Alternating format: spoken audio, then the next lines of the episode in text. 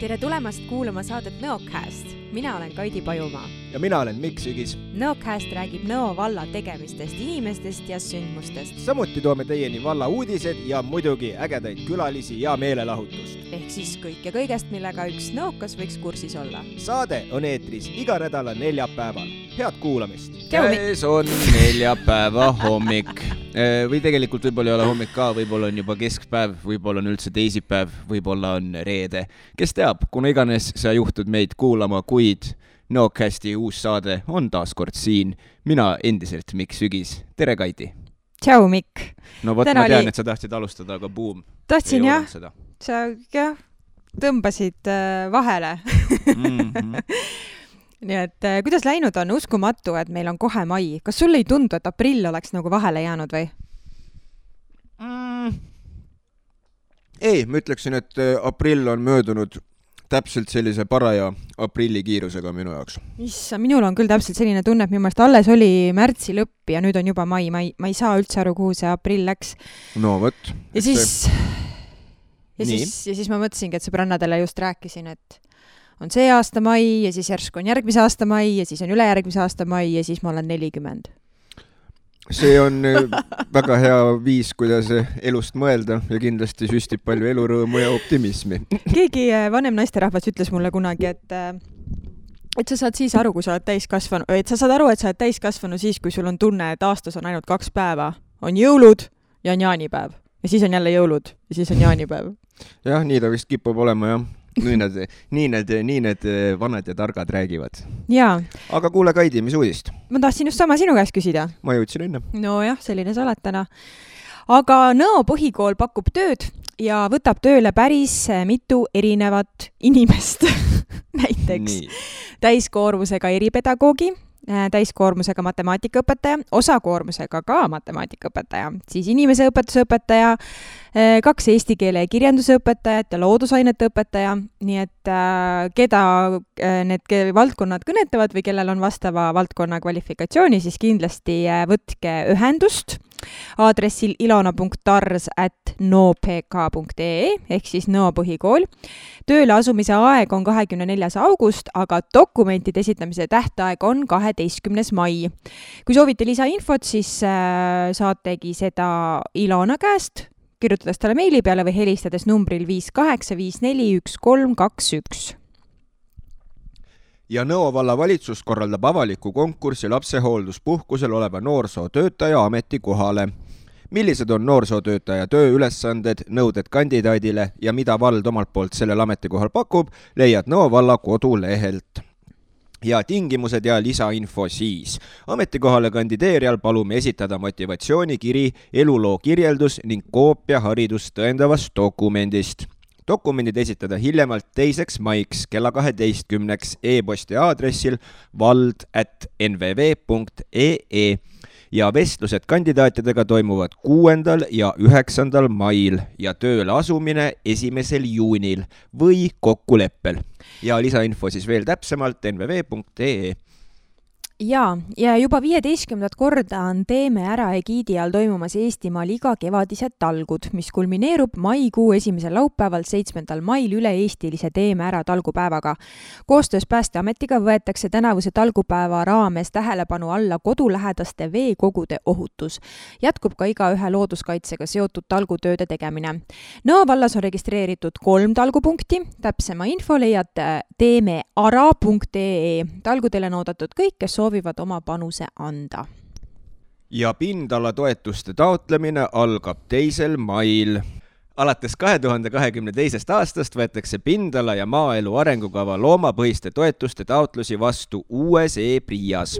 täpsem info toetusõigusliku maaga seotud muudatuste kohta on leitav PRIA kodulehel infokeskuse korduma kippuvad küsimused lehelt ja rohkem infot taotluse enda kohta leiate taas kord Nõo valla kodulehelt nii palju siis uudistest, liigume edasi kultuurisündmuste juurde, mida siis nüüd äh, lähenevate nädalate jooksul äh, kuskil toimumas on. Äh, Nõo noored liiguvad kooli vahel Fitzferiga, osale sammumise võistlusel kahekümne viiendast aprillist esimese maini ja võida vahvaid auhindu kuidas osaleda? esiteks lae alla tasuta Fitsphere rakendus, vajadusel ka Google Fit, loo endale konto, leia võistlus Nõo noored liiguvad kooli vahel Fitsphere'iga, liitu võistlusega, kõndides või joostes hoia telefon taskus ja päevas üks kord ava Fitsphere ja muuda enda sammud punktideks. suvi ei ole enam kaugel, osalejate vahel loositakse välja eriti lahedaid suviseid au auhindu. küsimuste korral kirjuta spordikool at nvv.ee. kolmekümnes aprill ja esimene mai on Eesti veinitee avatud uste päev, mille raames on veinitalud üle Eesti avatud kella üheteistkümnest kuni kella viieni Nõo vallas on võimalik külastada Järiste veinitalu, kus siis on ekskursioonid istandustesse ja samuti ka ekskursioonid siis veinikööki ja need siis toimuvad kell üksteist, kell üks ja kell kolm. lisaks veel toimuvad degustatsioonid veiniterrassil terve päeva vältel, kus siis eh, pakutakse kolm erinevat veini, nagu ma aru saan. avatud on lisaks veel ka talupood ja mis on eriti hea uudis inimestele, kes võib-olla ei kanna sularaha nii palju kaasas, siis seal on võimalik tasuda ka kaardiga, pangakaardiga siis, mis on alati tore ja hea asi. ja lisaks sellele saab veel tellida ka piknikukorvi Luke mõisa köögist, mida siis kogu selle asja vältel saab head ja paremat nautida sealt siis just. kaheksas mai on emadepäev. teeme üheskoos selleks tähtpäevaks toreda pildigalerii Nõo valla peredest. osale emadepäeva fotogalerii loomisel ja saada meile pilte laste, emade ja vanaemadega veedetud ühistest hetkedest. kirjuta juurde ka südamlik sõnum või tervitus. pilte võivad jagada kõik, kes soovivad pildigalerii koostamisse oma panuse anda. edasta pilt ja sõnum e-postile galerii.nvv.ee hiljemalt kolmandaks maiks. oodatud on humoorikad, armsad, erilised ja ka oodatud ootamatult lahendatud fotod, mis kajastavad teie pere toredaid ühiseid hetki. jagada võib vaid enda tehtud fotosid pildigalerii avaldame vahetult enne emadepäeva Nõo valla veebilehel ja sotsiaalmeedias. kõigi fotode saatjate vahel loosime välja toredaid auhindu. emadepäeva pildigalerii loomisega soovime pöörata tähelepanu peredele ning väärtustada emaks olemise tähtsat rolli neljateistkümnendal mail kell kolmteist null null on Nõo kultuurimajas jälle filmipäev kus siis näidatakse filmi nimega Polly. Polly on südamlik koguperefilm, mis räägib tüdrukust, kes päästab sõprade abiga tsirkusest Shetlandi poni. imeline lugu sõprusest, suvine Prantsusmaa ja vahvad tegelased. pilet viis eurot ja neli eurot viieteistkümnendal mail kella kaheteistkümnest viieteistkümneni Vapramäe loodusmajas toimub perepäev kaladest. sündmus on tasuta. rohkem infot 3V-d ja s.ee ja kahekümne teisel mail kella kaheteistkümnest kuni kella neljani toimub Luke mõisa avaüritus koos kohvikute päevaga ja seal siis saab läbi käia igasuguseid erinevaid vahvaid kohvikuid, kus pakutakse head, paremat ja veel paremat. ja lisaks sellele toimub veel ka heategevuslik õnneloos Luke mõisa valitsejamaja kanalisatsiooni tegemiseks. siis veel videolavastus Minu südamepark ja esineb ka ansambel Duo Tuus ja päeva juhime naljakal kombel Kaidi Pajumaa ja mina. vot, kes oleks seda osanud arvata siis, et kahekümne teisel mail räägime ka meie kõikide kohvikupidajatega, külalistega, kõikidega, kellega saab juttu. E, tuleb üks igavesti vinge ja mõnus päev kahekümne teisel mail siis kella kaheteistkümnest kuni kella neljani, kuni, kuni kella neljani Luke mõisas siis avaüritus koos kohvikute päevaga ja kohvikute nimed avalduvad juba jooksvalt Luke mõisa Facebooki lehel ja üritusele tulles palun varu sularaha, sellepärast et kaardimakset ei ole. täpselt nii. ja rohkem infot saab juba täpselt samanimelise Facebooki e-vendi alt siis, ehk siis Luke mõisa avaüritus ja kohvikute päev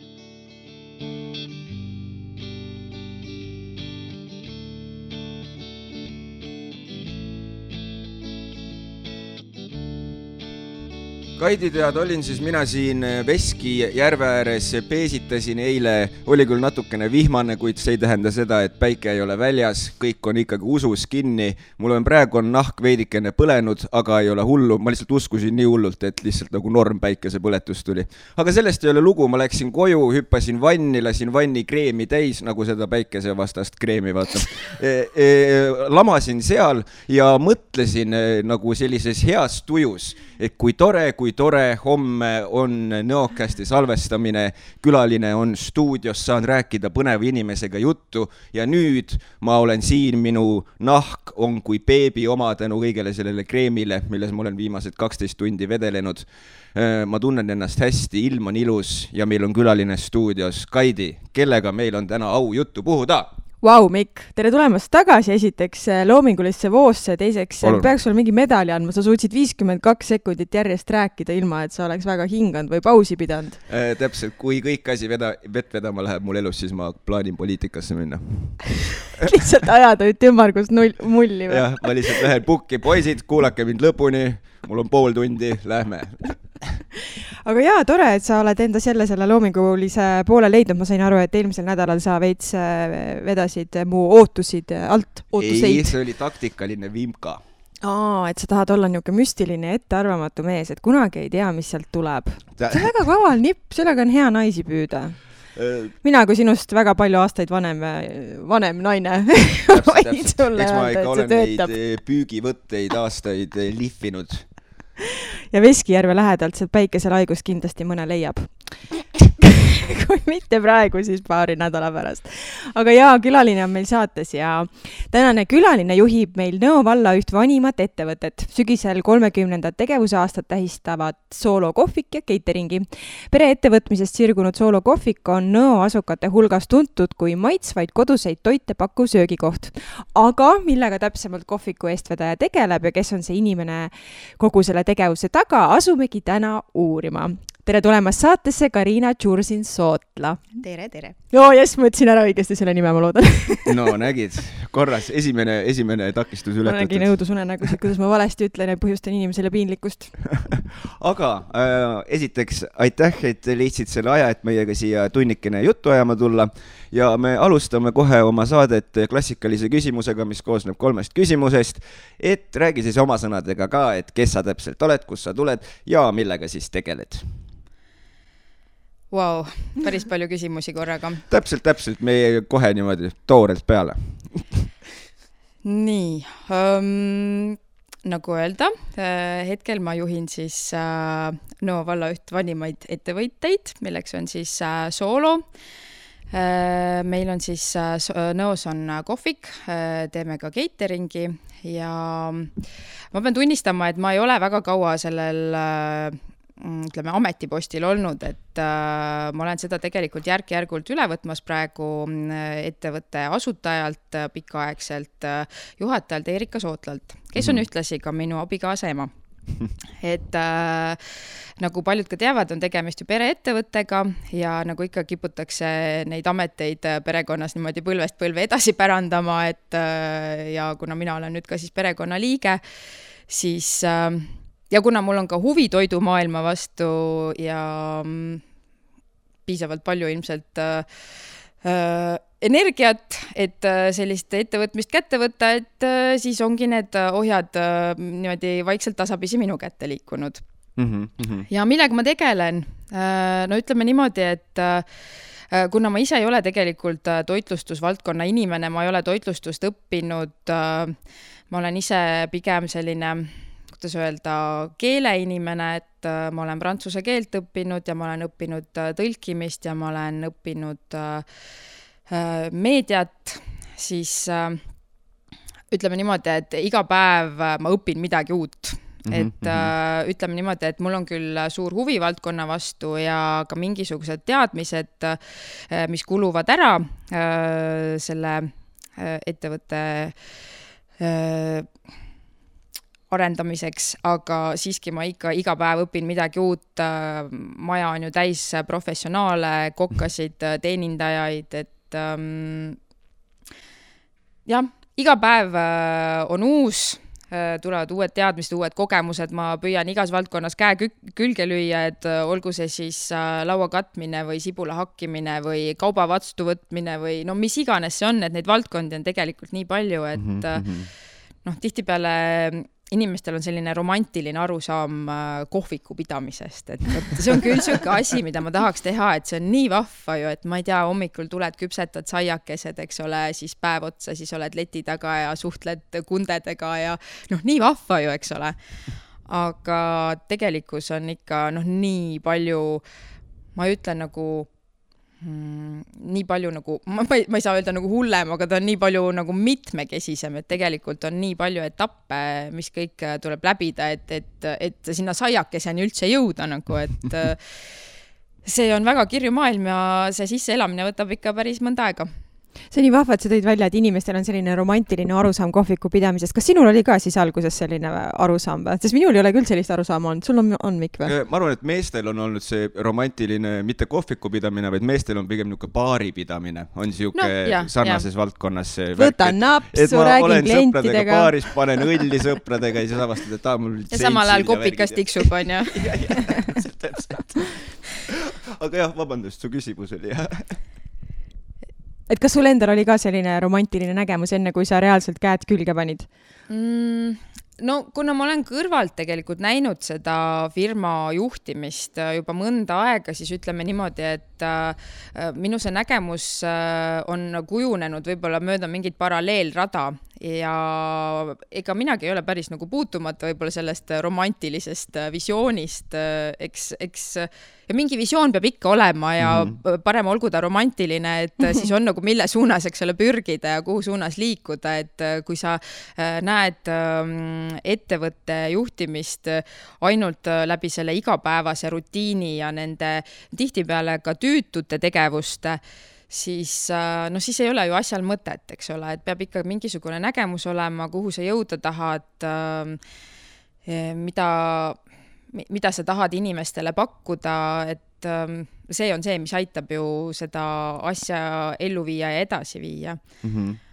aga jah, ütleme niimoodi, et äh, ega, ega see kerge ei ole Mm -hmm. see, see ei ole kerge ja iga päev on väga palju tööd ja isegi ma usun, et kui ma ühel hetkel olen endale kõik asjad selgeks teinud, kui üldse võib endale asjad kõik sada protsenti selgeks teha, sest tegelikult ka toitlustamine on selline pidevalt muutuv keskkond et noh, iseenesest juba see valdkond muutub ju, areneb ja muutub ka selline, kuidas öelda, noh, ka konkurentsiolukord, eks ole, et see ei ole see, et äh, sul ühed ja samad inimesed äh,, kliendid käivad äh, terve elu sinu juures söömas, eks ole, et olukord ju pidevalt muutub, tuleb mingeid teisi toidukohti või inimesed kolivad ära ja nii edasi ja nii edasi, et sa ei saa kunagi milleski kindel olla, et kogu aeg pead nagu ise arenema mm. -hmm. aga sa ütlesid, et sa õppisid prantsuse keelt ja meediat. kas sa siis emmas-kummas valdkonnas oled nagu töötanud ka või see lihtsalt äh, jäi ja elu viis sind hoopis mujale? olen küll, mõlemas olen töötanud, et tegelikult kui ma ülikooli lõpetasin, lõpetasin ma konverentsitõlgina siis äh, esimesena ma läksin tööle Prantsuse saatkonda tõlkima. oo vau. ja see tundub äh, väga selline uhke värk uh,. uhke värk, jah. Kas aga, ma, korra küsin korraks lihtsalt vahele, kas konverentsitõlk on see inimene, kes nagu käigu pealt nii-öelda peab tõlkima, kui inimene räägib või? Ja seal on kaks varianti, üks on siis äh, järeltõlge, teine on sünkroontõlge, et Aha. see hõlmab siis neid mõlemaid, et äh, järeltõlge on see, kui äh, ütleme, see kõneleja räägib oma jutu ära, noh, oleneb seal, kaua ta seal rääkida korraga tahab, see võib olla minut, see võib olla viis minutit, ta võib ka kümme minutit rääkida, samal ajal teed siis märkmeid. Ja kui ta on oma jutu ära lõpetanud, siis nende märkmete põhjal sa siis teises keeles räägid sellesama jutu ümber. ja teine variant on siis sünkroontõlge, mis on tõesti siis samal ajal, kui üks inimene räägib, räägib, siis sina samal ajal juba räägid teises keeles sedasama juttu. see tundub täiesti ulmeraske. tundub nagu mõlemad on oh. ulmerasked, et kui inimene räägib kümme minutit endale nagu nii-öelda turvalises valdkonnas, selles suhtes, et ta tunneb seda valdkonda ja sina nii-öelda tõlgina võib-olla ei ole nii noh, nii sees selles valdkonnas, et, et rääkida nagu ära kõige need olulisemad nüansid, et mulle tundub see nagu väga keeruline jah, selles mõttes, et see nõuab ettevalmistust ikkagi, et äh, see ei ole niimoodi, et äh, sa lihtsalt äh, pea ees nagu tormad kuskile mm -hmm. midagi tõlkima, et sa ikkagi tead päris mitu päeva ette, mis teemal sa tõlkima pead, võib-olla sulle saadetakse mingeid materjale ette mm, -hmm. et sa mhm. saad endale selle teema selgeks teha, sa saad endale sõnavara selgeks teha, sellepärast et tihtipeale on väga palju sellist spetsiifilist sõnavara mm. -hmm et kui sa pead ikkagi mingit, ma ei tea, tööstusautomaatika teemalist asja tõlkima, siis noh, see ei tule nagu niisama, aga jah, see ei ole, see ei ole nagu kerge töö, et sünkroontõlget ma olen küll ise küllaltki vähe teinud, olen küll teinud, aga noh, statistikapõhiselt võib öelda, et see sünkroontõlgi töö on selline või ütleme, sünkroontõlgid ähm, põevad keskmisest oluliselt enam äh, infarkte, et miks? et, et see töö on jah, töö on väga pingeline, et, et noh, kogu aeg peavad peas need hammasrattad ikkagi käima ja see, see ei ole kerge et järeltõlge nagu meeldis sulle rohkem või selles tundsid ennast mugavamalt? ei, no nad on, nad on mõlemad nagu oma nüanssidega, et noh, järeltõlge lihtsalt annab natuke rohkem seda hingetõmbeaega ja, ja vajadusel sul on võimalik ka kõneleja käest mingeid täpsustusi näiteks küsida, et, et kui sa ei saanud millestki täpselt aru või, või sul tõesti mingi mõte nüüd lendas kuskile minema, et sa ei jõudnud märkmeid teha, et sa saad üle küsida, ka sünkroontõlke ajal sellist varianti ei ole, et sa pead nüüd ja kohe nagu reageerima et äh, noh, ainus nüanss on see, et sünkroontõlke puhul tavaliselt on kaks inimest korraga, kes kuulavad. et kui ühel tekib mingisugune jama Mm -hmm. mis iganes, kasvõi tuleb köhahoog peale või äh, noh, mis iganes võib juhtuda, et siis teine võtab kohe üle selle asja mm. -hmm. et noh, sihuke väike garantii on nagu olemas. alati ikka väike pää-, päästevõrk on, et kui just oh, oh, seegi hea. aga kui hea. kaua sa sellist konverentside tõlkimist tegid? Äh, Prantsuse saatkonnas ma töötasin äh, alla aasta.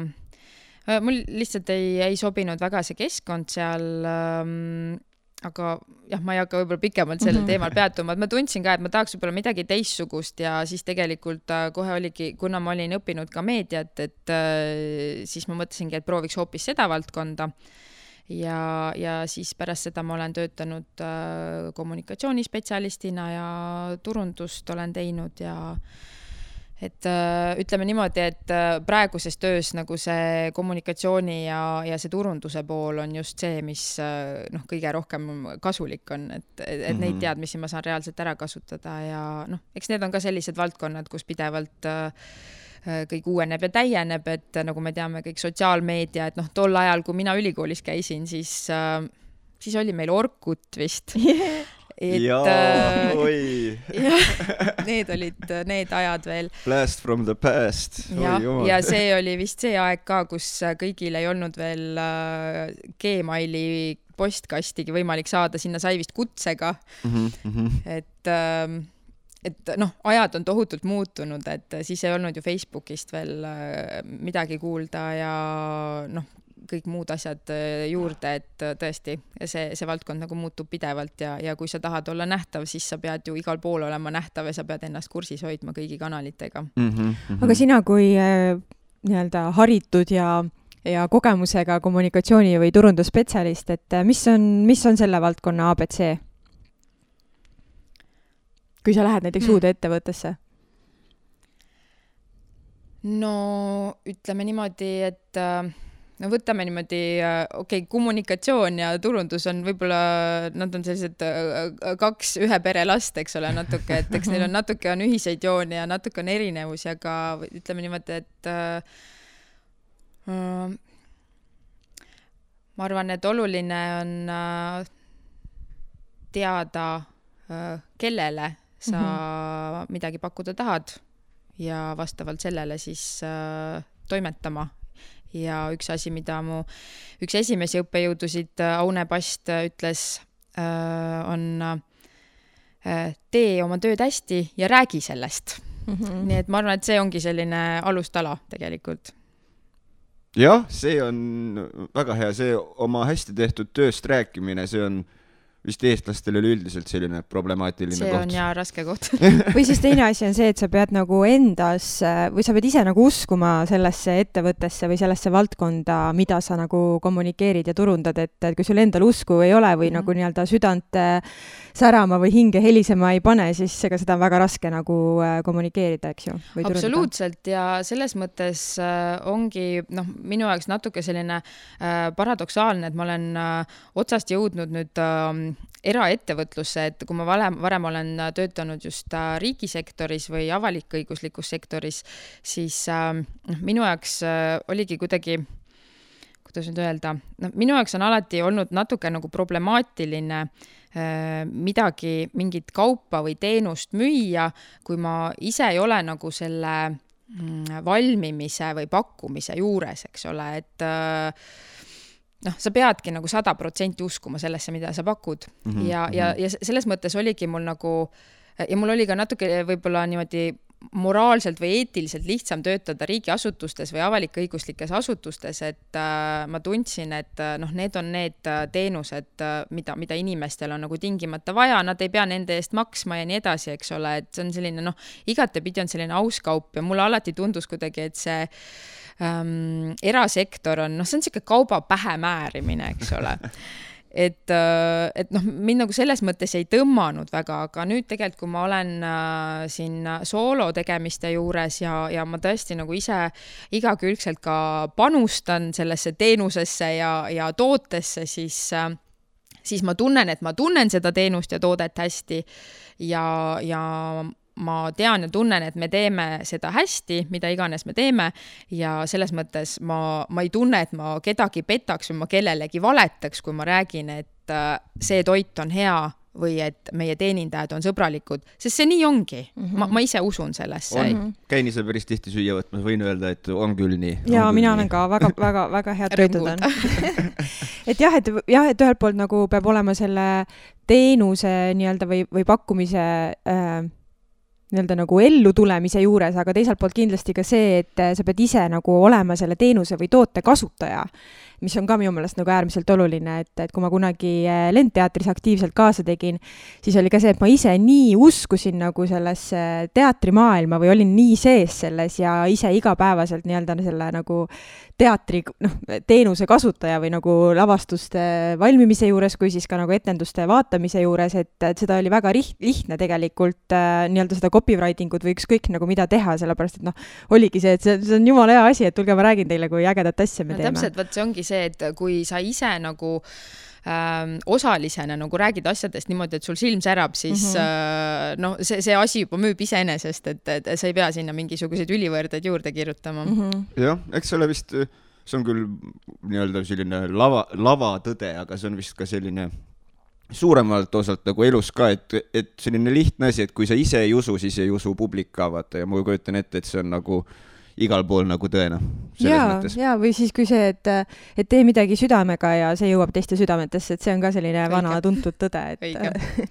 jah, aga ma tahaksin eh, jätkata ajaloo radadel veel, et, et ma saan aru, et noh, loomulikult sina ei ole nagu selle asja algataja, ma võtan soolokohviku ja selle algataja, aga et, aga natukene vast oled ikka kuulnud lugusid eh, ja kõike sellist, et räägime natukene, kuidas see soolokohvik üldse on jõudnud nüüd siia, kus ta nagu on, sellepärast et ilmselgelt ta ju ei alustanud nii, nagu ta on meil täna, selles mõttes just, no nii palju, kui mina olen kursis, siis äh, firma sai äh, noh, nagu enne juba sai mainitud, et kolmkümmend aastat tagasi juba tähistame sügisel äh, siis juubelit äh,, sai alguse tegelikult Luke külast mm, -hmm. kus siis äh, minu abikaasa ema, kes oli äh, Tallinnas saanud oma toitlustusalase hariduse, siis äh, hakkas süüa valmistama ja peolaudu pakkuma ja baari pidama ja ja noh, eks alguses oli seal suuresti tema ise ja mees ja ma ei tea, tasapisi tuli neid äh, töötajaid sinna juurde ja abikäsi, et sai hakata nagu kasvama, et äh,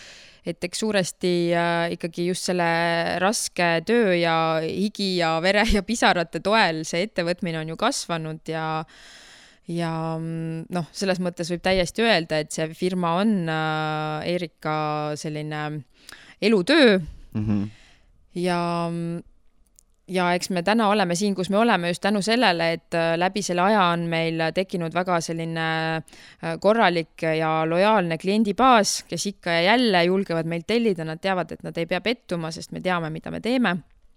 Ja noh, eks, eks selle ümber kõik käib, aga tasapisi, eks ole, tuleb ju ka neid uusi kliente juurde ja ja laiendame oma tegevust ja noh, eks selle tegevuse laiendamiseks sai ka kunagi kolitud äh, siia Nõkku just, et sai mm, -hmm. sai mhm. siis see kohvikuhoone ehitatud ja noh, praegu on meil ikkagi selline kaasaegne, küllalt äh, avarate ruumidega ütleme siis köök ja, ja siis peosaal ja noh, võimalused on ikkagi oluliselt suuremad. ja noh, tänaseks on meil ikka juba üle kümne töötaja, et noh, eks see töötajate arv natuke kõigub siia-sinna, et vastavalt vajadusele siin kas võtame inimese juurde või, või, ähm, või noh, mõni inimene on ka lahkunud et jah, et selline on lühidalt see ajalugu mm. -hmm, mm -hmm. ja ma isegi mäletan seda Lukel seda äh, oli, seal oli ju ja asjad olid ju ja. ka ja, ja, ja ma olin siis hästi väike, aga ma mäletan, et seal peeti äh, sünnipäevasid ja asju peeti seal päris äh, palju. Ja kindlasti. jah, aga selles mõttes ma ikkagi mõtlen, et see nõuab ikka sellist erakordset julgust panna Lukele selline üleüldse mingisugune äri tegelikult nagu püsti, see nõuab sellist julgust ja nagu erakordset pealehakkamist, et eriti kui nagu mõelda selle peale, et kui tahaks lihtsalt äri teha, siis oleks ju see, et ah, ma lähen panen Tallinnas mingisuguse mis iganes asja püsti ja nagu läheb.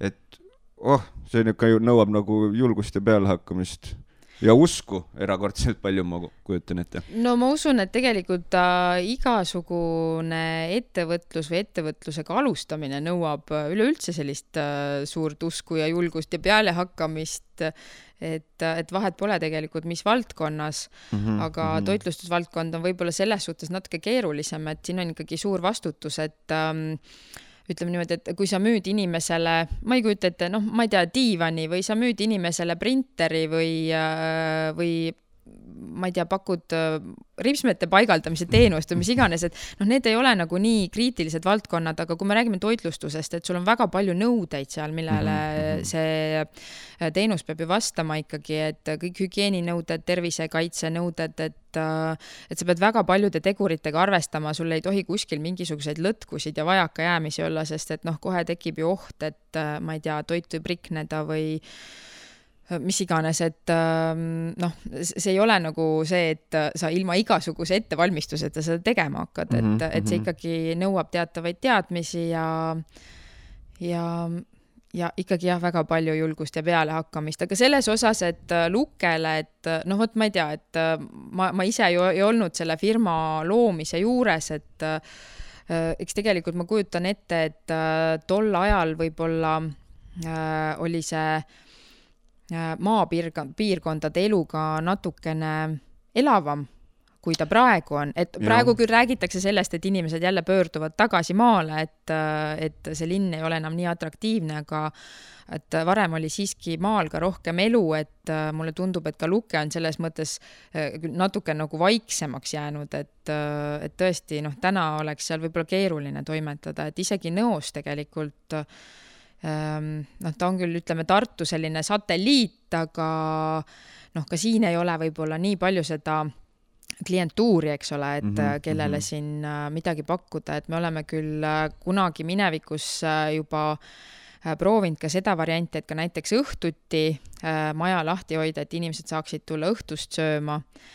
ja me kaalume võib-olla selle variandi taastamist mm.. aga me ei ole veel päris otsusele jõudnud, eks see tähendab, noh, see ei ole jälle niisama, et nüüd me otsustame, et nüüd me oleme õhtuti lahti ja nii ongi, et, et see ikkagi tähendab seda, et sa pead ju kuidagi äh, kokku leppima inimestega, kes on nõus õhtuti, õhtuses vahetuses ka süüa tegema ja teenindama ja nii edasi, et et äh, noh, praegu meil ei ole nii palju inimesi, et me saaks neid lihtsalt niimoodi suvaliselt ümber korraldada, et äh, et see, see kõik vajab natuke planeerimist ja, ja.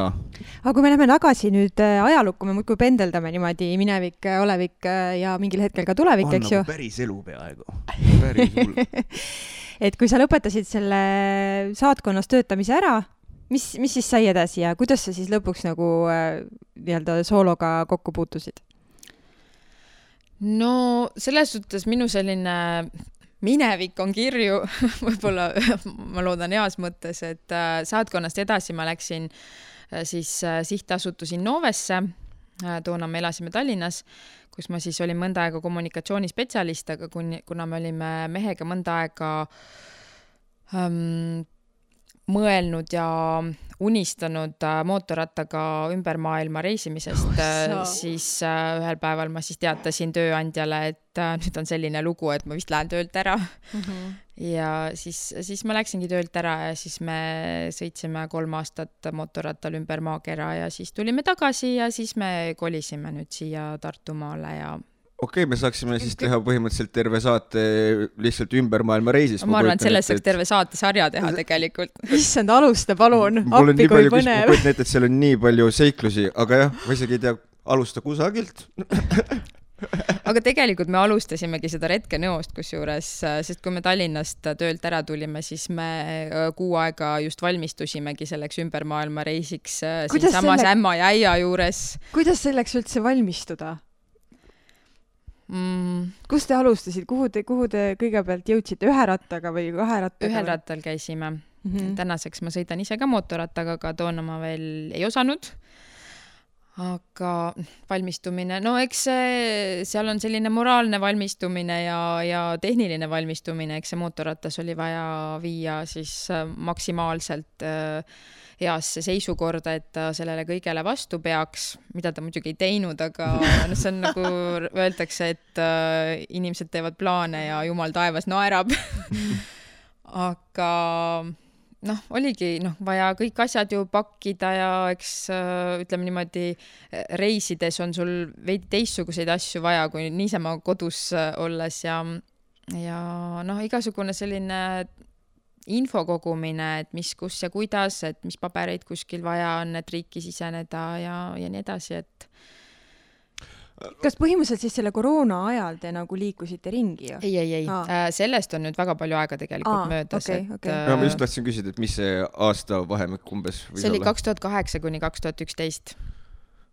ja asusite siit minema ja kuhu siis, ma kujutan ette, et see oli tohutu ärevus hinges nagu, et mis no, nüüd ikka. saab ja kuhu ja kuidas ja no kõigepealt me jah, siit me startisime Tuule tänavalt ja põrutasime Paldiski suunas, seal läksime praami peale, siis äh, sõitsime Rootsi ja siis äh, no ühesõnaga lõpuks me jõudsime välja Lõuna-Ameerikasse ja siis äh, sealt siis sõitsime Lõuna-Ameerika läbi ja Põhja-Ameerika ja siis Austraalia ja Kagu-Aasia ja Lõuna-Aasia ja siis sealt läksime Lähis-Itta ja siis juba Aafrika ja no siis juba otsapidi jõudsimegi tagasi koju aa, niisugune väike lühike käik no kui niimoodi lühidalt kokku võtta, eks ole.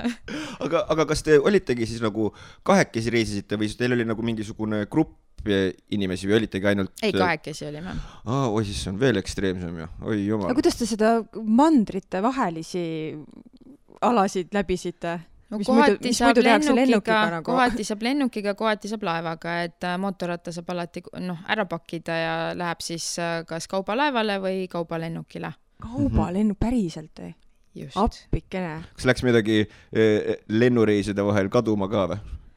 ainult mootorratas, muud midagi ei, õnneks ei läinud, eks see ärevus oli päris suur muidugi, et sa kunagi ei tea, et sa pakid ta küll kokku, aga kas ta ikka kenasti sinna sihtpunkti jõuab ja mis seisukorras, et äh, ei, selles osas läks meil päris hästi, et üleüldse me suhteliselt vähe asju kaotasime ära tegelikult, et ah,. et selles osas läks hästi selles osas läks hästi ja, ja noh, ütleme niimoodi, et äh, kui sa niimoodi ringi liigud ja sul on ainult see mootorratas ja need mõned kohvrid ja kotid, mis seal küljes on, et siis tegelikult neid asju on hästi vähe, mida sul kaasas on ja sul on pidevalt ülevaade sellest, mis sul olemas on, et see ei ole see, et sa midagi kuskil maha unustad, sest noh, sa, sa tead, mis sul nagu olemas olema peab ja kui sul vaatad järsku, pakid kohvri kokku ja vaatad, kuidagi palju ruumi on jäänud, see on see, et midagi on puudu sest alati oli kõik nagu äh, kaaneni, äh, kaaneni täis pressitud ikka. aa, et selline super ergonoomiline pakkimine ja nagu, nagu täis tetris no just, just, ega seal väga, väga palju seda õhuruumi vahele enam ei jäänud, jah. aga kui kaua sa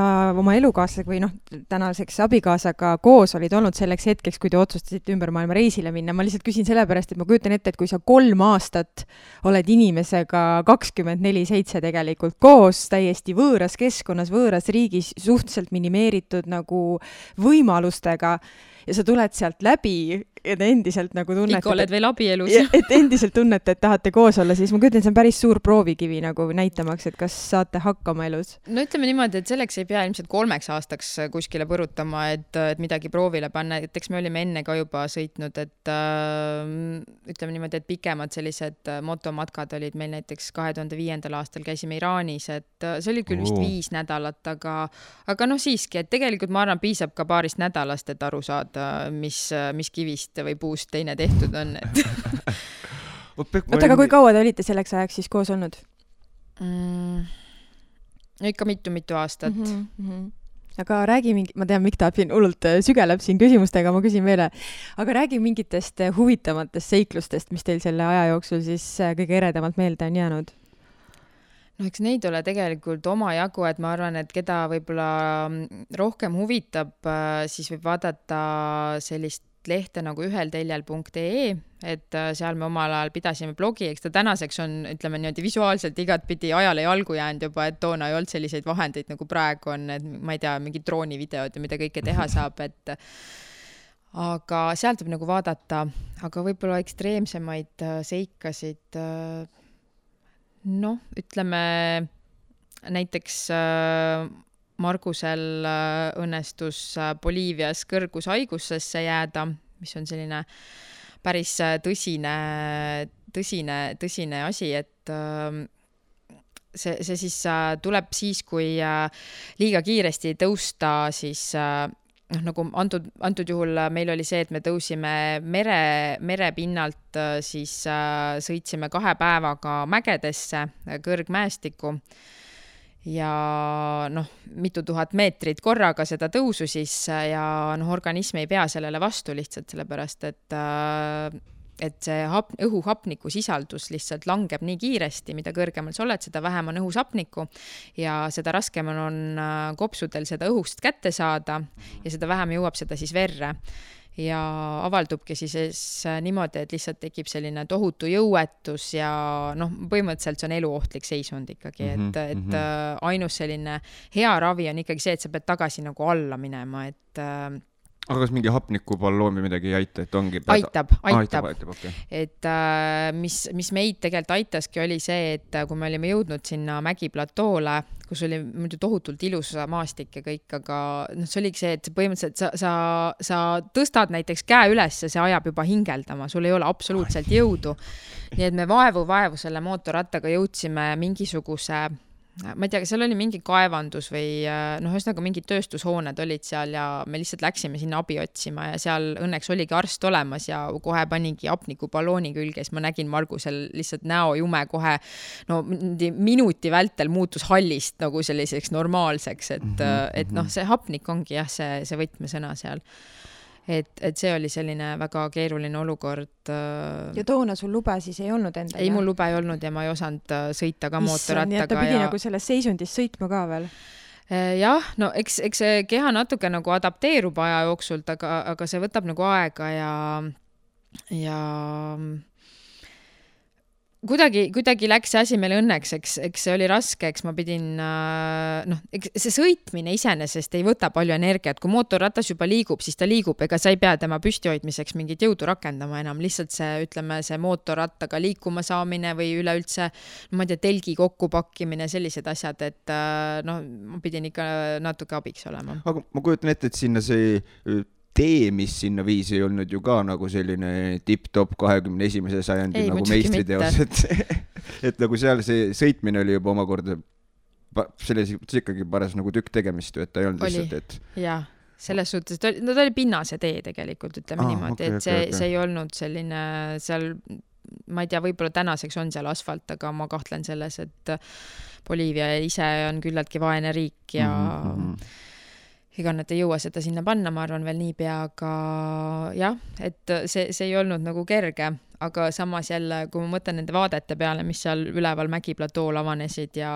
see Ujuni soolajärv, mis on vist maailma kõige suurem soolajärv, no see on lihtsalt puhas maagia et mm. äh, tasub äh, vaadata, guugeldage kasvõi, et Ujuni äh, soolajärv Boliivias, et äh, see on lihtsalt ime, mis seal on jah, ja samas sellised ekstreemsed olukorrad on sellised head iseenese avastamise koha pealt, et avastad, et oled tunduvalt tugevam ja sitkem, kui nagu arvasid. Õnneks jah aga ma tahaks veel korraks ikkagi jääda sinna Lõuna-Ameerikasse ja natukene eh, pusida veel selle maailma, ümber maailma reisi osas, sellepärast et see on ulme põnev asi ja kindlasti inimesed pärast, pärastpoole kordame veel selle lehe ka üle, kus ütlesid, et, et neid saab vaadata, aga et just, et selles mõttes, et näiteks Lõuna-Ameerika on ju ka teada-tuntud selle poolest, et mõned piirkonnad on sellised erakordselt ütleme, kuritegude rohked ja sellist eh, allmaailma asja nagu lokkab paremale-vasakule, et minu küsimus ongi see, et kas nagu öö, oli nagu kokkupuudet nagu selle maailma poolega ka, kus oli nagu selline,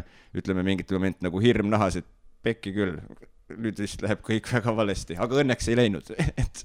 ei, ma pean õnneks ütlema tegelikult, et ähm eemalt vaadates tunduvad asjad tihtipeale hirmsamad, kui nad kohapeal tunduvad, et äh, eks me ka pabistasime ühe ja teise asja pärast ja noh, mõtled ka näiteks, et äh, näiteks Kolumbia, eks ole, mhm, et on mhm. tuntud narkoriik ja mõtled, et oh, mis meid seal küll ees ootab, aga tegelikult äh, minu meelest äh, seal Kolumbias olid Lõuna-Ameerika ühed niisugused sõbralikumad ja külalislahkemad inimesed üldse, et noh, alati sõltub muidugi, kelle otsa sa satud, et äh, alati on see mingisugune null koma üks protsenti tõenäosust, et sa satud mingisuguse kurikaela otsa, aga meil, meil õnneks äh, ei olnud mingisuguseid selliseid kokkupuuteid, äh, vähemalt, vähemalt mitte Lõuna-Ameerikas, et äh, et võib-olla sellised segasemad olukorrad tulid siin ja seal kohad, võib-olla mõnes muus kohas esile, et näiteks näiteks Pakistan on selline võib-olla noh, ma ei tea, ei olnudki nagu siukseid segaseid olukordi, aga lihtsalt sellised võib-olla natuke ebameeldivad, et, äh, et osa Pakistanist näiteks me pidime läbi sõitma eskordiga, et äh, seal on äh, tihtipeale on tee peal on sellised kontrollpunktid ja siis äh, ühest kontrollpunktist teise sind äh, siis nii-öelda saadetakse nagu saate te, nagu, nagu teatepulka edasi, et sul on kogu aeg mingi politsei või sõjaväelaste eskort on sul kaasas, sellepärast et noh, ta on niisugune ebastabiilne piirkond seal ja eks need äh, hõimud seal äh, võitlevad äh, iseseisvuse pärast ja mida kõike veel, et seal noh, võib mhm, tekkida mhm. selliseid kummalisi olukordi et noh, lihtsalt selline eskortidega sõitmine ja, ja nii-öelda teistest sõltumine on võib-olla see, mis tekitab rohkem sellist kõhedust. aga kas see eskortidega sõitmine tekitas nagu sellist paranoiat ka natukene, et no eks ta ikka tekitab, jah. nagu, et iga nurga taga tundus, et on snaiper, iga, iga ei, ei, ei, me snar-, snaipreid nagu väga ei kartnud, aga lihtsalt äh, see eskortide selline toimimine oli võib-olla selline natuke küsimusi tekitav, et äh, no meil tihtipeale tundus, et ilma nendeta oleks nagu turvalisem tegelikult, sest äh, no näiteks toon sellise olukorra, kus üks selline see teatepulga üleandmiskoht oli kuskil väga rahvarohkes kohas, no ma ei tea, tundus, et tee ääres oli mingi selline vabaõhuturg, eks ole, ja siis, siis me seisame seal ja ootame seda järgmist eskorti, kes peaks meid üle võtma, eks ole, ja, ja siis no rahvas koguneb ja koguneb ja koguneb ja noh, selles mõttes, äh, et äh, noh, pigem oleks tahtnud juba ise nagu eesvalgus taga pimedus lihtsalt ajama panna, aga sa ei saa, sa pead seda järgmist eskorti ootama. või siis mingi äh, teine olukord, kus me sõitsime eskordiga, kellel oli, noh, neil oli küll automaat oli, tüübil oli nagu käes niimoodi õla peal ja aga see tsikkel, mis neil oli, oli mingi selline, ma ei kujuta ette, mingi noh, mingi võrrike põhimõtteliselt, et, et noh, me lihtsalt pidime hästi aeglaselt sõitma, et muidu ma oleks nende eest lihtsalt minema sõitnud, et, et noh, siis ongi nagu see, et noh, ma saan aru, et see, see see soov ja tahtmine nagu seda äh, turisti kaitsta on nagu siiras, eks ole, ja mm, -hmm. ja ma, ma täiesti nagu mõistan, et miks nad seda teevad, aga, aga see ei olnud nagu võib-olla nii hästi lahendatud.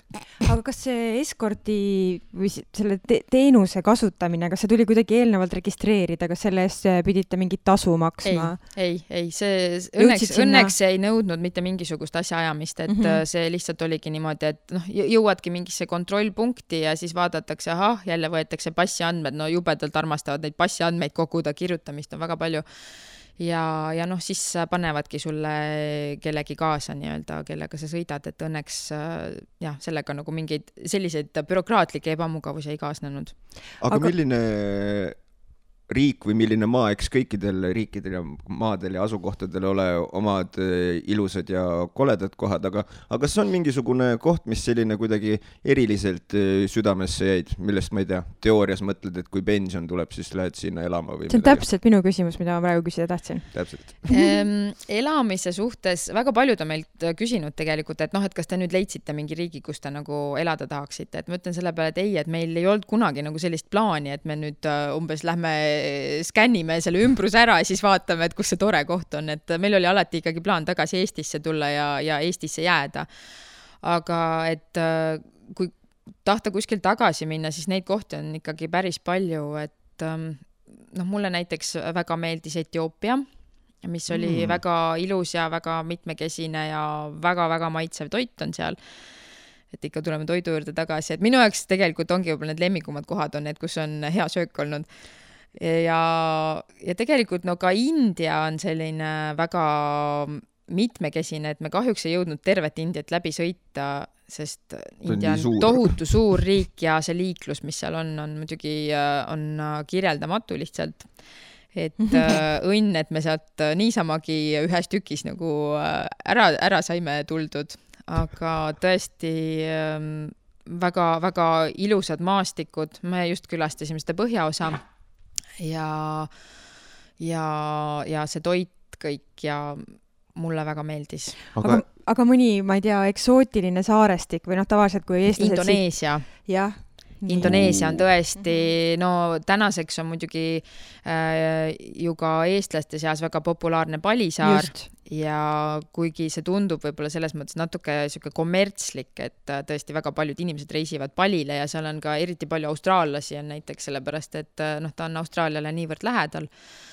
aga ma ei tea, ta on ikka tohutult võluv ja inimesed on väga sõbralikud ja ja seal on väga palju, mida vaadata ja toit on maitsev, jälle see toit, et ähm, ja, ja üleüldse nüüd noh, Bali on kõigest üks äh, Indoneesia saartest, neid on seal ju tuhandeid ja no Indoneesia on selles suhtes väga-väga mitmekülgne riik, seal on, esiteks seal on, seal on vist kõik religioonid esindatud, et ühel saarel üks, teisel saarel teine.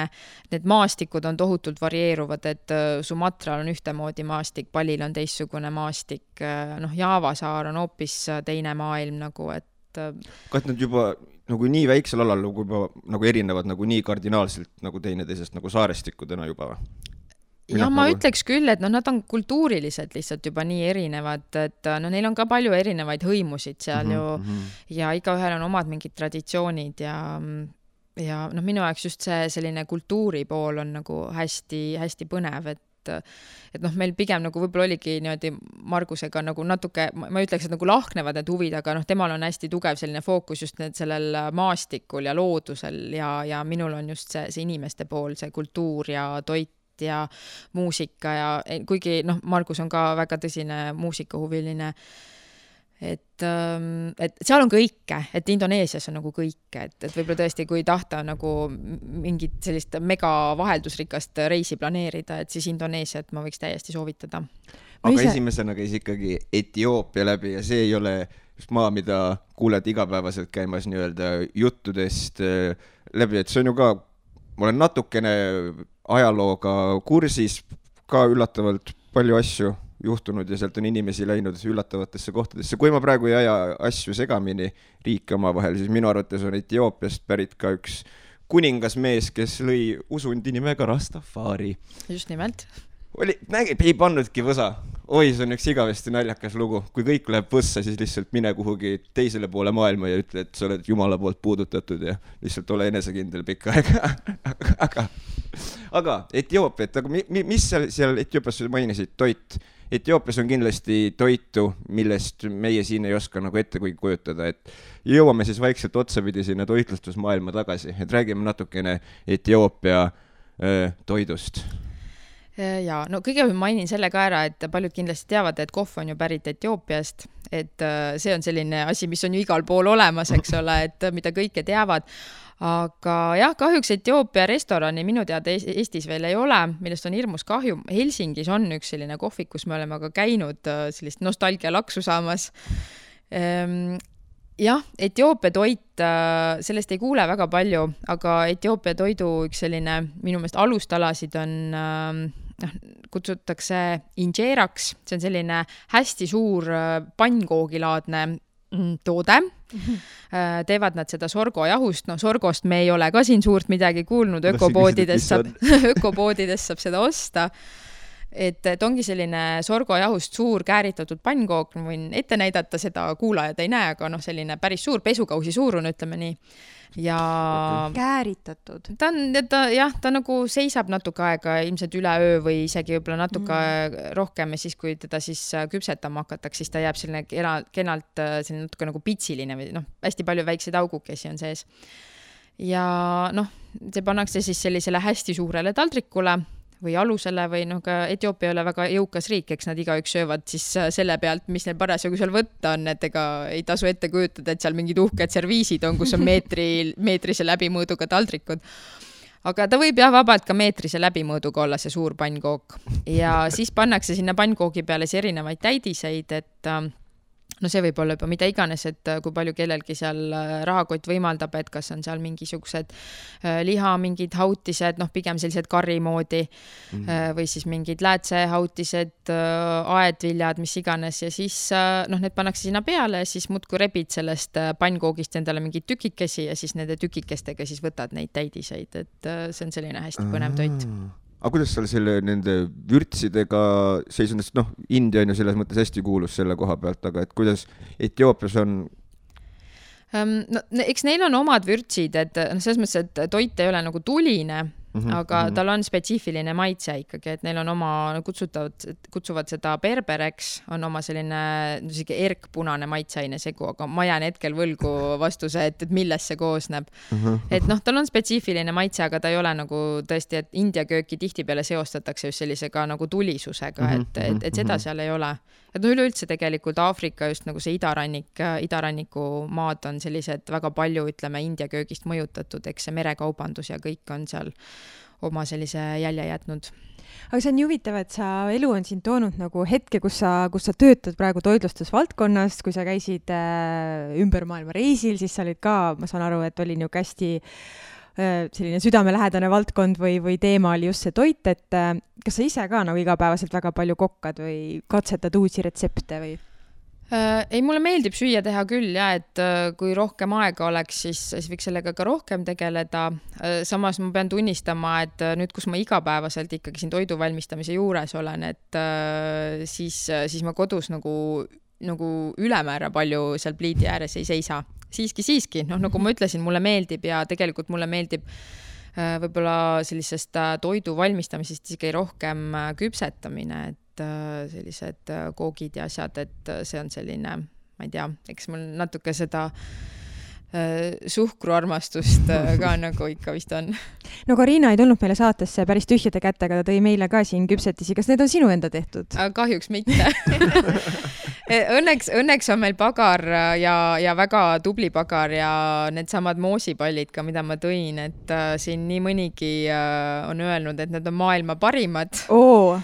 nii et super. kes veel ei ole saanud, neid ootame kohvikusse neid äh, maitsma et tõesti äh, väga paljud kiidavad äh, nii, nii neid moosipalle kui ka kringleid ja, ja torte, et, et noh, selles mõttes, eks me Äh, panustame ka sellele, et äh, me ei pane sinna mingeid müstilisi asju sisse, et, et ikkagi naturaalne tooraine kõik, äh, et ma arvan, et see annab ka maitses tunda mm. -hmm. Mm -hmm.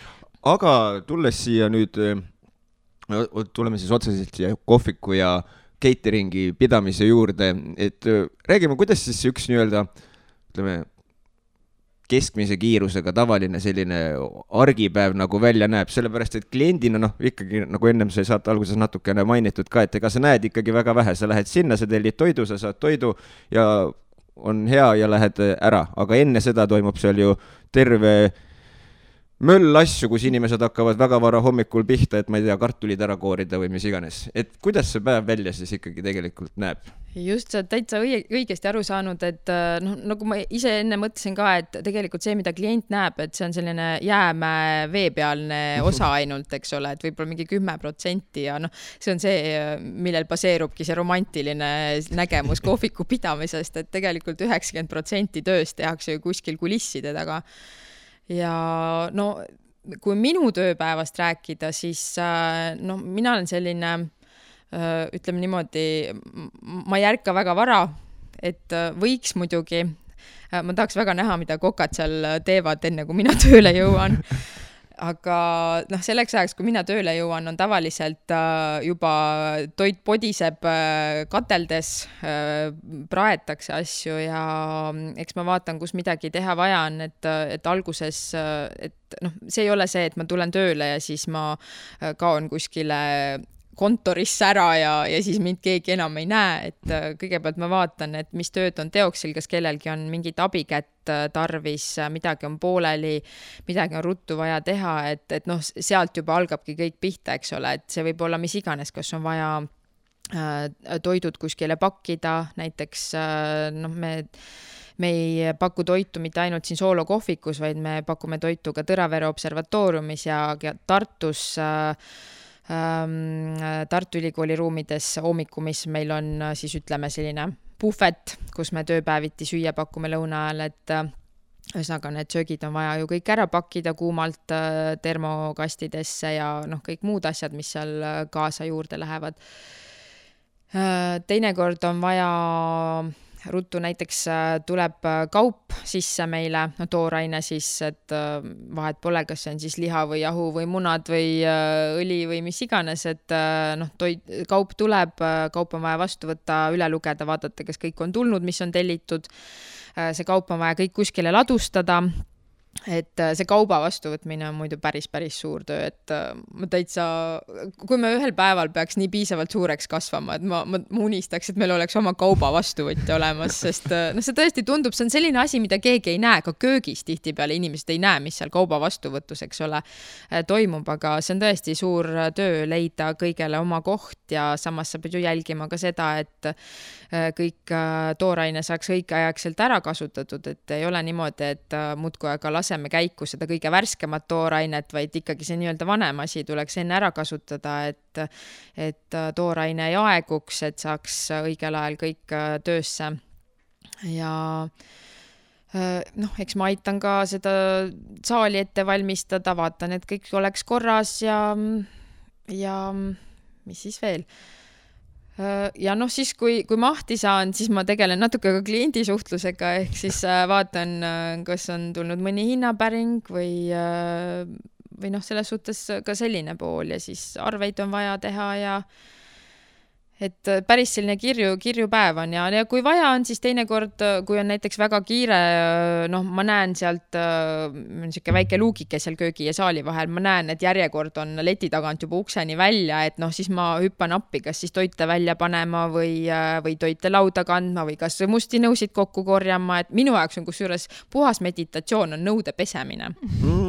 Tean, see, see tundub nagu kohutavalt selline mitteprestiižne töö, eks ole, et üldse hakkad nagu mõtlema, et noh, nagu tänase saate kontekstis, et näed, töötas Prantsuse saatkonnas, nüüd peseb nõusid.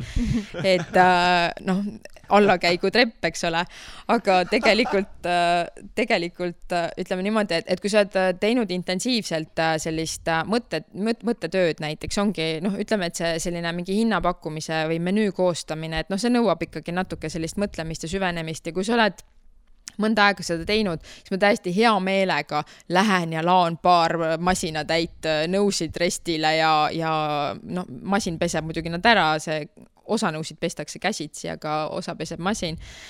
Noh, siis ma panen need nõud, võtan jälle masinast välja ja panen kõik oma kohtadele siis tunned, et sul aju puhkab tegelikult, et, et see on selline mõnus äh, selline, kuidas öelda see, see aitab nagu natuke mõtteid setitada ja aju rahustada.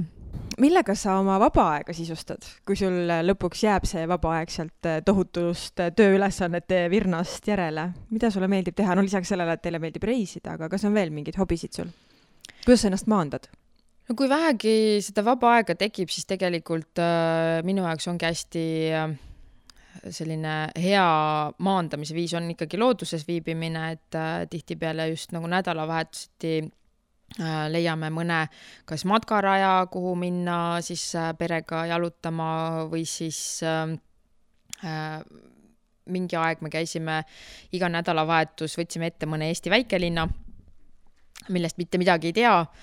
aga siis äh, sõidame kohale, pargime auto ära, tõstame lapsed autost välja ja siis äh, lähme jalutame ringi ja vaatame, kas, ma ei mõtle isegi mingeid vaatamisväärsusi tingimata, no mhm. ega neid igal pool nii väga ei ole ka et äh, lihtsalt lähme vaatame, et ma ei tea, millised on tänavad, millistes majades inimestes elavad, noh, mis kuskil on, et. ma kohe küsin, milline on kõige öö, veidram väike koht siis Eestis, kus on käidud. ma ei mõtle veider nagu halvas mõttes, vaid selles mõttes nagu selline äh,, ei oleks oodanud, et niisugune koht Eestis eksisteerib mm,. ma ei oskagi öelda, kas selliseid ootamatuid äh, kohti päris.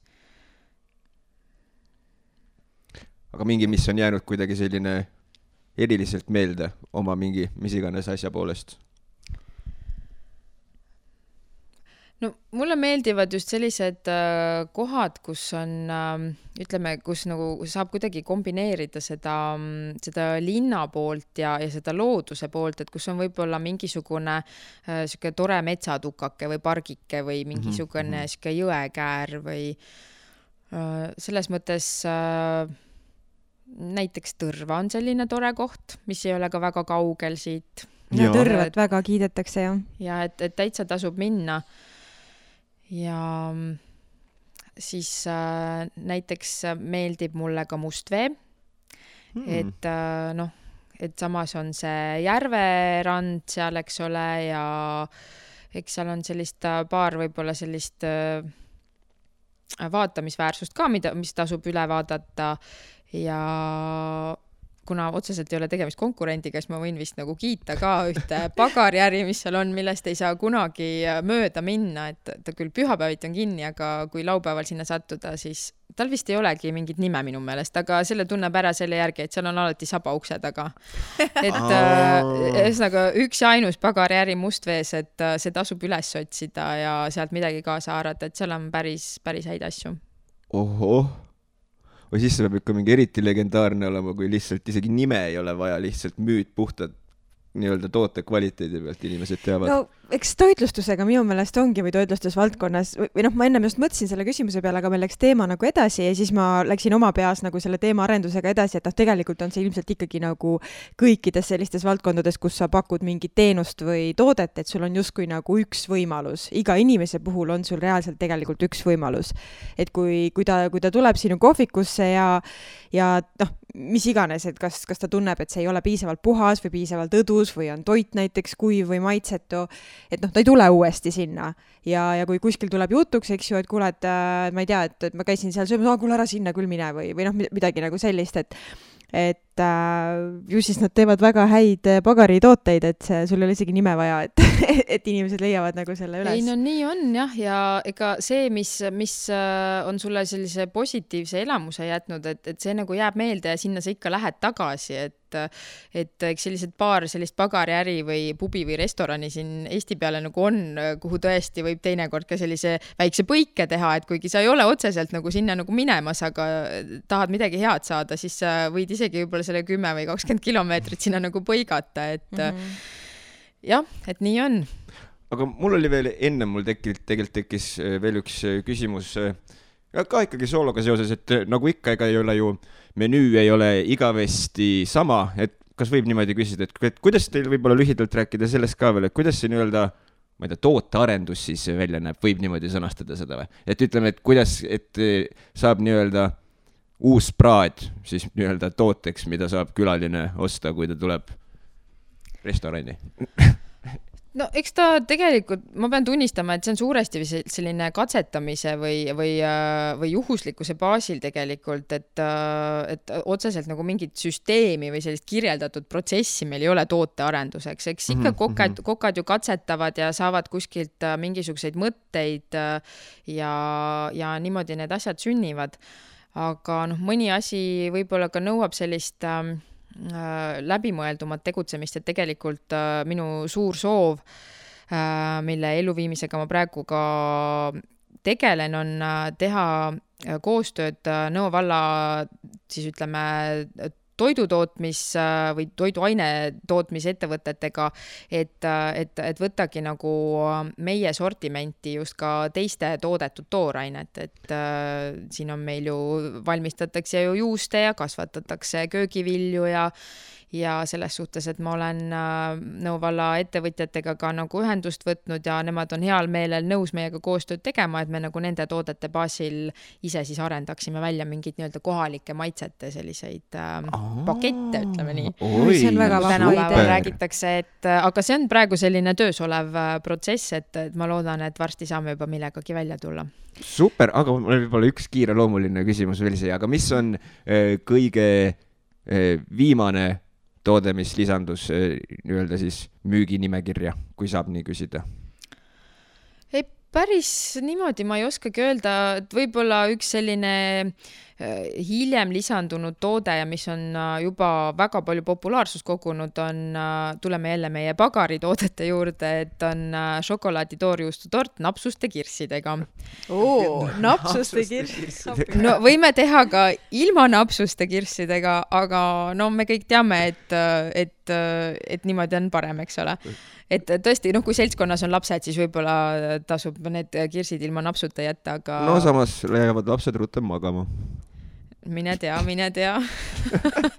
Samas on seal tordis ka piisavalt äh, suhkrut sees, et äh, noh, eks see mõjub niimoodi balansseerivalt, ütleme nii, aga see jah, see, see tort on tõesti selline asi, mis äh, mis on väga palju kiidusõnu saanud ja et ütleme niimoodi, et kui meil siin mitu aastat oli äh, Brita tort oli selline nagu kauamängiv plaat, eks ole, et äh, no muudkui jälle tellitakse ja tellitakse ja tellitakse ja tellitakse, et see on vist siin igal pool juba kuulus, see Brita aga noh, samas seda Britat on ju nii palju juba söödud, et äh, tundub, et igal pagarijäril on vist oma Brita, et äh, et selles suhtes on selline hea värske vaheldus nüüd see šokolaadi toorjuustutort, et et äh, see on nii veidi, minule, minule see Brita absoluutselt mitte kunagi ei ole nagu meeldinud. E, nii palju, kui ma erinevate toodete omasid, noh, minul on ikka vana Napoleon, noh, on see siis või sefiiritort, need on nagu kaks mu lemmarit. aga enne, kui me siirdume meie saate täiesti viimase küsimuse juurde, sest täiesti ootamatult on tunnike meil täis tiksunud võib-olla sa tuletad meelde, eh, kuskohast on võimalik teid leida, nii, eh, nii selles suhtes päriselus olev aadress kui siis ka sotsiaalmeedia aadressid või, või lehed, sest meid kuulavad ka inimesed, kes ei ole Nõost pärit, nii et siis võib-olla neid väga kütkestas see, mis sa täna rääkisid ja tahavad tulla teid koha peale uudistama.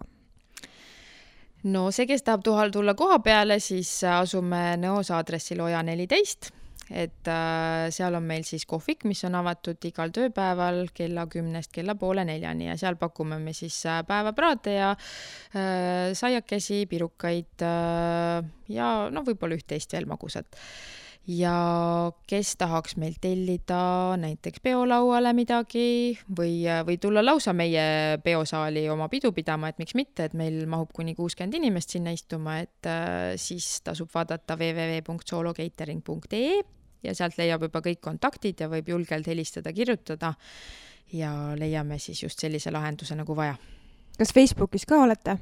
Jah, sealt tasub otsida soolokohvik ja catering mm. -hmm. ahah, selge, super ah,. ja enne veel, et see ka meelest ei läheks, kordame selle ka veel üle, kus saab eh, ümber maailma reisiseiklustega ennast rohkem kurssi viia. ja ümber maailma seikluste leheks on www.ühelteljel.ee.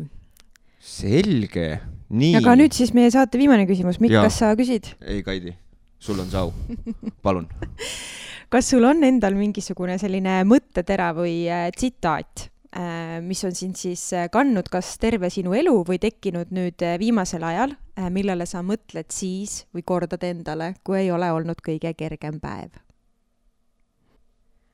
ma arvan, et äh, üks selline lause, see on küll inglise keelest võetud ja mul ei tule praegu täpselt meelde, kuidas see ka originaalkeeles oli, aga, aga idee on nagu see, et kui sa tahad, et äh, elu või maailm oleks sinu vastu hea, siis lõpeta ise nõme olemine.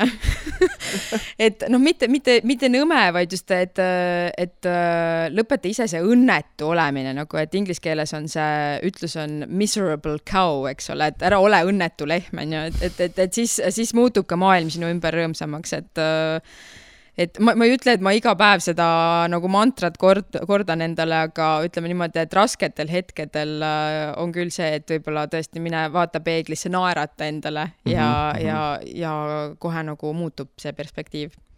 jah, nojah, ei, see on super selles, selles mõttes, et see perspektiivi muutmine vist ongi see üks suurimaid võtmeid selles mõttes üleüldse et oleks vähemalt elu talutav. jah, see on vist põhimõtteliselt seesama lause, et äh, ole ise esimesena see muutus, mida sa soovid maailmas näha et.... just täna hommikul just ja. äh, raadios kuulsin, no nüüd on meelest ära läinud, äh, kes selle tsitaadi oli öelnud, aga kui sa tahad, et asjad muutuma hakkaks, siis siis ei, ei piisa sellest, et sa liigud nagu samas suunas, sa pead suunda muutma, eks ole mm, -hmm. et äh, sa pead ise muutuma selleks, et asjad muutuks.